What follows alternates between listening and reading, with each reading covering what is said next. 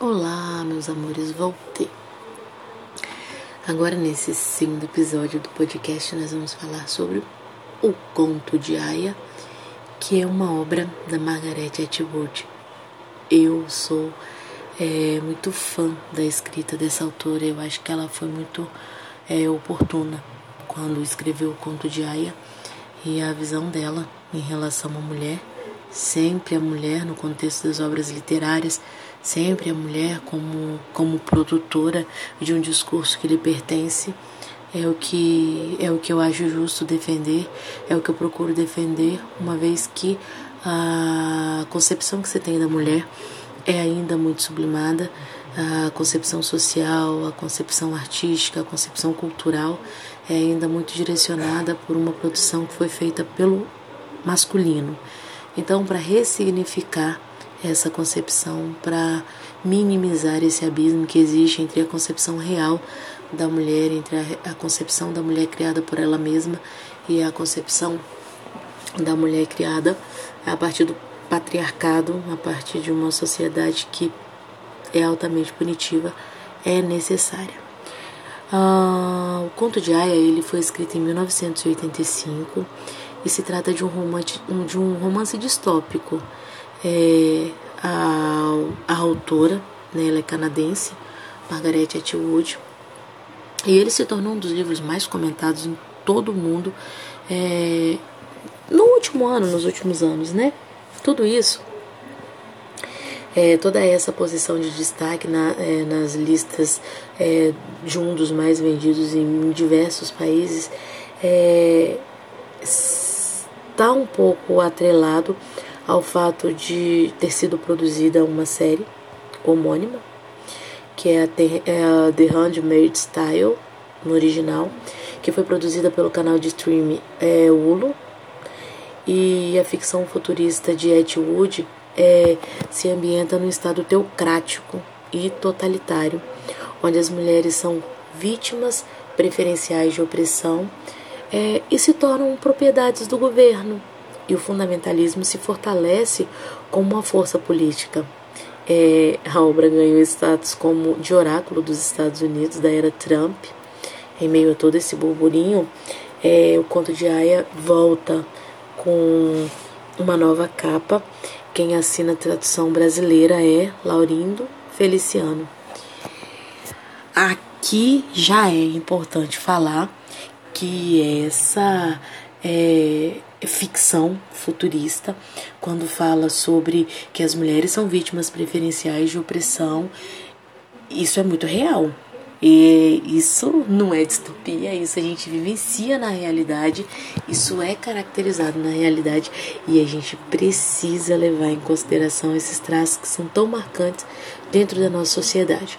As obras literárias, elas nos permitem fazer uma reflexão a partir do nosso ponto de origem, nos permite fazer uma contextualização social a partir da sociedade em que estamos inserida, a partir da sociedade que dimensionamos como nós. Tem pouco tempo que eu terminei a leitura do conto de Aya e eu me pego ainda em muitos momentos é, revivendo emoções né, que, que foram geradas por causa da trama, é, raiva, é, incredulidade, angústia, alguma surpresa, mas sobretudo medo.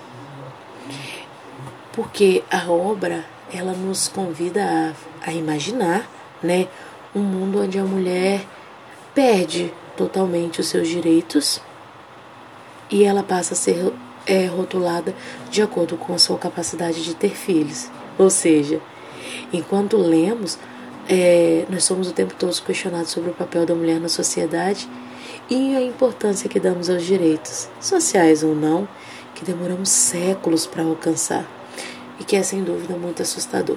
Então imagina a mulher ser caracterizada simplesmente a partir do seu papel de reprodução. A Simone de Beauvoir, ela já faz essa contextualização da mulher como uma reprodutora sexual, como aquela que é responsável pela procriação na sua obra O Segundo Sexo, né? Simone de Beauvoir já traz isso muito claro, em que ela se destina a falar exatamente sobre esse papel social, essa posição social que a mulher ocupa, e aí nós podemos reencontrar esse ponto de vista aqui é, no conto de Aya. A personagem principal é uma Aya, ela não tem nome, né? Não como tinha antes. É Agora ela é simplesmente a aia de uma nova casa e tudo que ela precisa é se preocupar em conceber o filho do comandante, que é um filho perfeito e que não morra logo depois do nascimento. Antes, ela era mãe, trabalhava em editora, tinha um companheiro que era carinhoso, que estava presente. Ela levava uma vida normal, mas depois da revolução, a protagonista perdeu tudo o que tinha de mais valioso: sua família, sua rotina, sua filha, seus direitos políticos e sociais, seu nome, sua liberdade de tomar decisões e fazer as escolhas. Ela foi treinada para não questionar o sistema, para achar seu corpo impróprio e estranho, para frear seus pensamentos e desejos e principalmente para viver, para gerar vidas. Como a vaca reprodutora, não como a vaca reprodutora, não. Vamos pensar de acordo com o contexto social e como socialmente estamos é, é, é, situados. Ela foi é, desenvolvida de acordo com a concepção social que se tem em algumas comunidades africanas, em que as meninas são circuncisadas desde sempre, ou seja, elas não podem sentir prazer. O seu papel social é dar prazer ao marido e reproduzir a dimensão de mulher, a dimensão de esposa, a dim... é, não existe. Fica subjugado. Esse papel não existe. Toda a sua função, toda a sua evolução é em prol do homem, é em prol do marido. Ela está cercada, ela está fechada, ela está limitada dentro da sua função de esposa. É... Mas assim, a gente não pode se enganar, né? Esse comportamento resignado, né, esse comportamento de conformidade, né, ele não significa que ela esqueceu o que é ser uma mulher livre. Ela não esquece o que é isso, pelo contrário, ela lembra o tempo todo, ela só não projeta, ela não pode projetar. O conto de Aya, ele se trata de um livro que é repleto de significados. Por atrás do, nome, do novo nome né, da protagonista, da posição social das pessoas que convivem com ela, das roupas usadas pelas aias do sistema e de suas imposições religiosas, é, e isso dentro de uma dimensão real de como o fanatismo religioso ocupa em muitos lugares, em muitas religiões, em muitas culturas o espaço da fé. Existe um fanatismo religioso, não uma contrição, uma fé, né?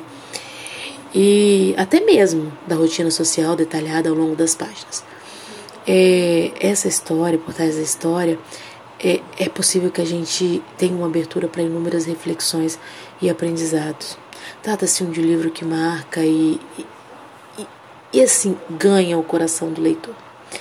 É, assim, de maneira, de maneira pessoal, é, o que mais assim me chamou a atenção foi, a, é, é, foi perceber como nessa concepção de novo mundo é, a taxa de, de natalidade ela cai para quase zero.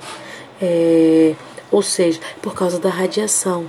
Não é algo que foge da nossa relação atual é, e, e para o qual o papel da mulher virou se tornou exclusividade a de ser provedora, dona de casa, cozinheira, esposa, mãe ou apenas uma barriga de aluguel.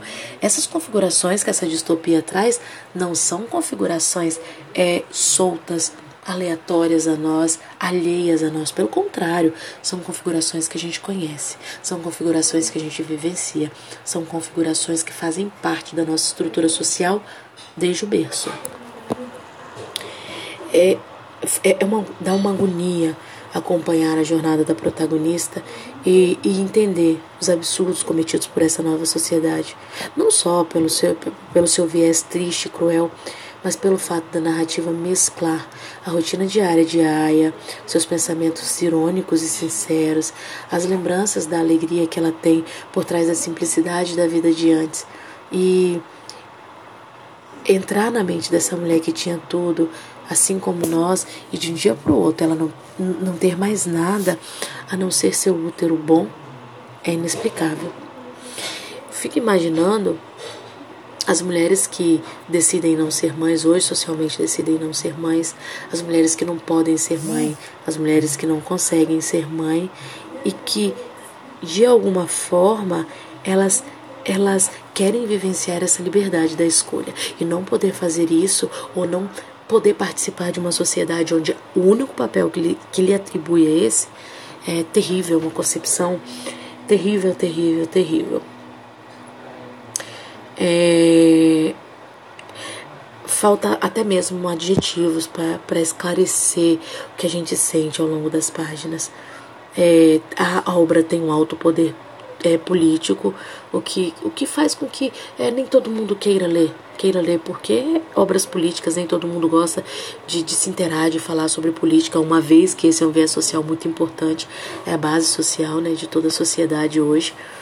É, mas é, é muito importante é, pensar, vislumbrar, visualizar essa mulher dessa distopia, essa aia dessa distopia dentro dessa configuração social que, como um todo, ela não configura toda a sociedade, mas que, maneiras mas que de maneiras ramificadas ela representa assim uma sociedade real, não tem nada de utópica desde as meninas que são que casam muito, que são vendidas para casar muito nova né, em algumas comunidades indígenas, é, ou mulheres africanas que são circuncisadas desde sempre, ou de toda a violência sofrida é, no Brasil pelas mulheres, por ser um dos países mais violentos para mulheres, ou seja, cada cultura tem uma dessas características ou mais dessa distopia, desse conto de Aya. Então, o conto de Aya, ele não é uma ilusão, ele não é uma obra ficcional que nos tira